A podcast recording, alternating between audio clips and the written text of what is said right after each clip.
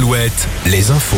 Présenté par Nicolas Mézil, bonjour. Bonjour Olivier, bonjour à tous. Ils ont répondu à l'appel des maires de France hier midi pour dire stop aux violences. Près d'un millier de citoyens dans toute la Vendée, 400 devant l'hôtel de ville d'Angers, 300 à La Rochelle. Le dispositif policier est resté inchangé la nuit dernière avec 45 000 personnels des forces de l'ordre déployés dans toute la France. Les transports en commun se sont arrêtés à 21h à Poitiers ou encore à Angers.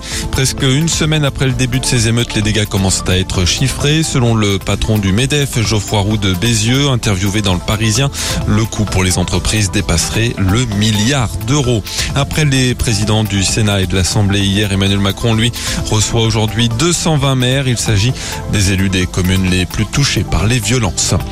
On vous en parlait hier, la chasse à l'homme se poursuit dans le Maine-et-Loire, précisément au nord d'Angers. Un homme de 42 ans évadé d'une prison de l'Orne est activement recherché dans plusieurs communes.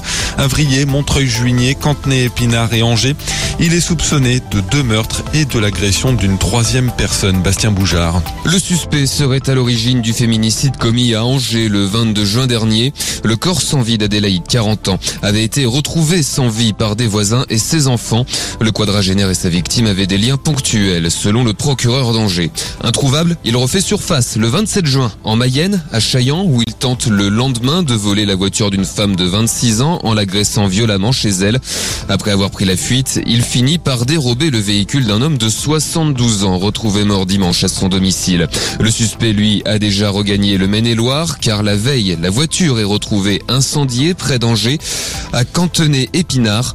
Un avis de recherche a été publié hier soir par le procureur de la République d'Angers. Dans l'actualité également, les plus de 700 000 candidats au bac connaîtront aujourd'hui leurs résultats, même si la plupart d'entre eux savent déjà s'ils ont le diplôme avec euh, les résultats de contrôle continu des épreuves de spécialité. Résultats dévoilés à 9h en Pays de la Loire et en Poitou-Charentes, 9h30 dans l'Académie de Bordeaux.